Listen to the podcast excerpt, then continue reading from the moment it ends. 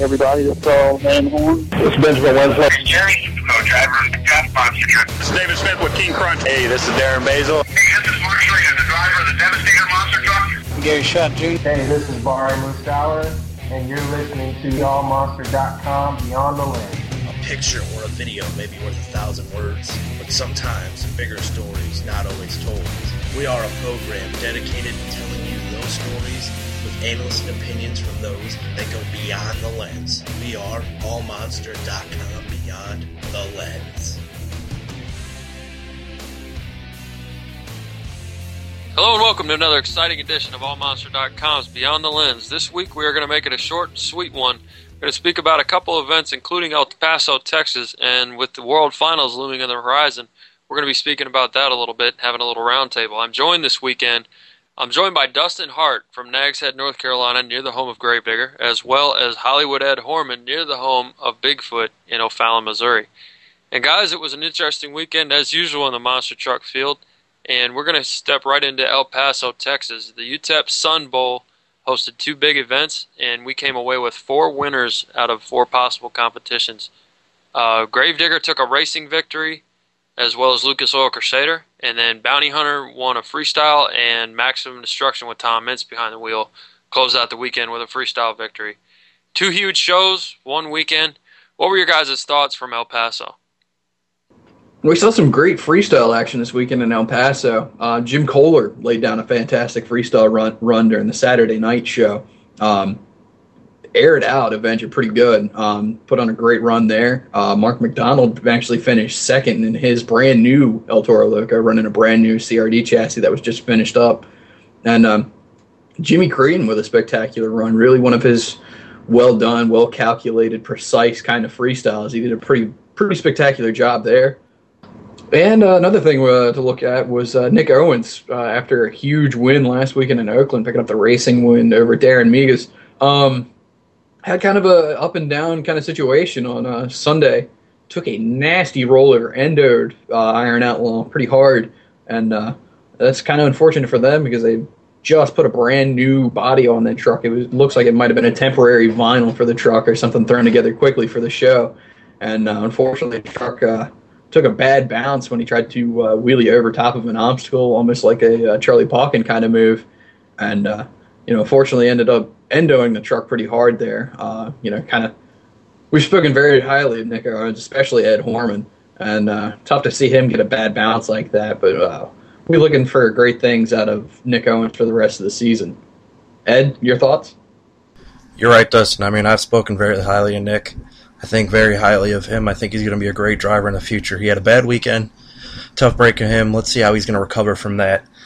Uh, the one thing I want to state is, you know, the Dennis Anderson streak has been broken. Uh, Sunday night, as we alluded to, he did not win. So he had a pretty impressive streak. He went from Las Vegas last year all the way to El Paso this year, uh, winning a freestyler racing at one event. So big congratulations to him. He's on a tear this year. The World Finals is going to be great for him. Who knows what's going to happen? Yeah, definitely. Wanted to touch on what Dustin was speaking about with El Toro Loco. Uh, Marc McDonald did indeed get a new chassis. I spoke with Carl Van Horn, who works at the Gravedigger shop, and he had mentioned that they had had a chassis sitting there that wasn't quite ready to get going at the start of first quarter, but uh, Bucky and the crew out there got everything finished on the truck and wanted to give Marc a little bit of time before Las Vegas to get things ready and uh, to get a little seat time before the big show. So Speaking of the big show, the other big news item of the weekend, in my mind, there were two things. One, uh, Tony Farrell, Gravedigger the Legend.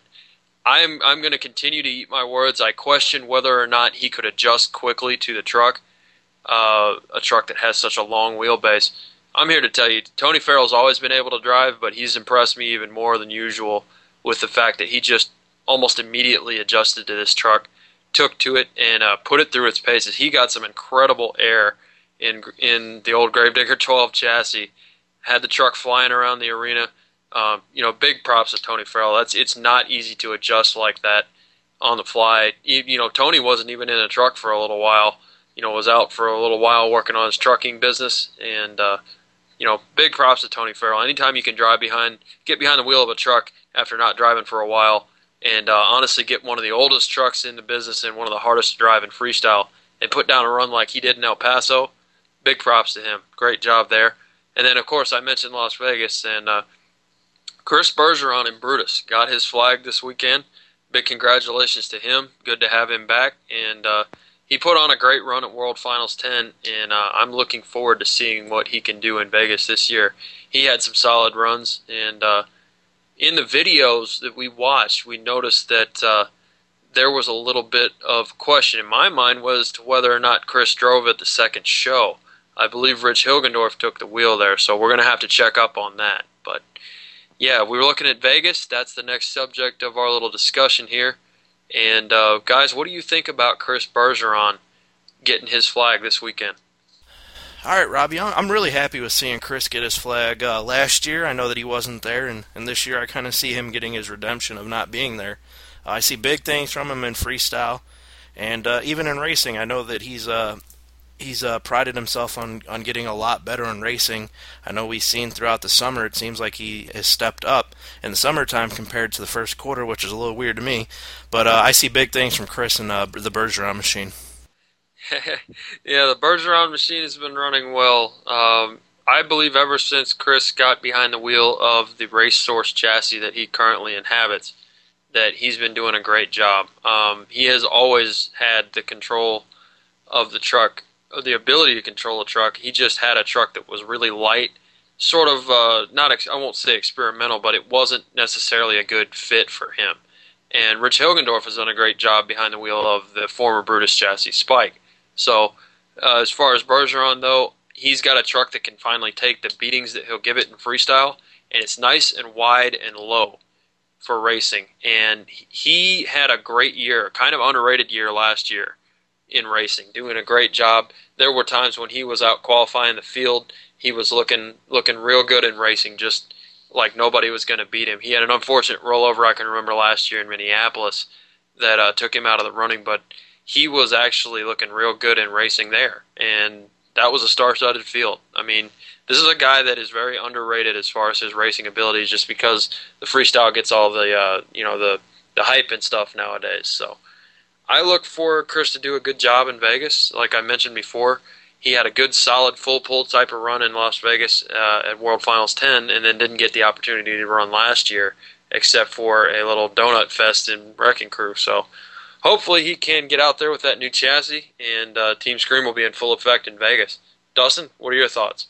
I'm happy for Chris. Uh, you know, come to know the uh, Team Scream camp pretty well over the years, and uh, you know, I, agree with you guys. I think you know I've mentioned before that I think Chris, some for whatever reason, seems to have his best luck in the summer shows. So you know, usually whenever it comes down to the Monster Jam main season here in first quarter, it seems like every once in a while, you know, he has he shows what he's capable of.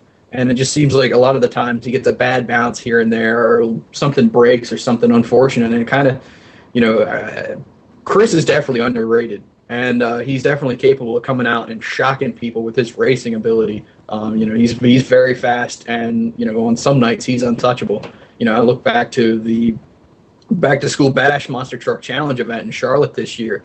He came out of nowhere and stole that show. I mean, everybody was thinking Mark Hall or maybe Steve Sims or Carl Van Horn or even Jeremy Slivko. You know, Mike Hawkins was the reigning winner for the last three years at that event. And all of a sudden, here comes Chris Bergeron. Not only is he in the finals, but he, you know, cracks the whip, pulls out a come from behind win on the last stretch to beat out Mark Hall. You know, the truck's got a lot of power. It's a great piece that Racehorse chassis runs excellent. And uh, ever since he's gotten behind the wheel of that truck, it's, you know, Bergeron has been far more consistent.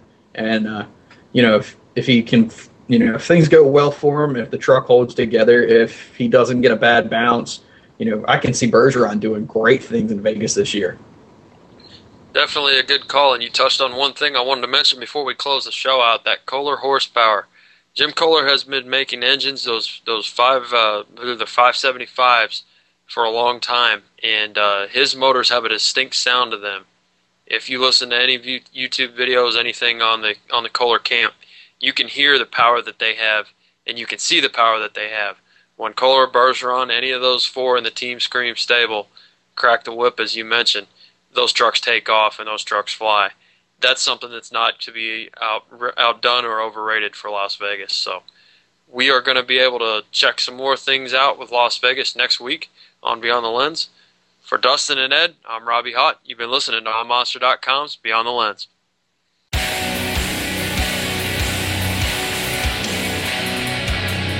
And that's it for this edition of the AllMonster.com Beyond the Lens.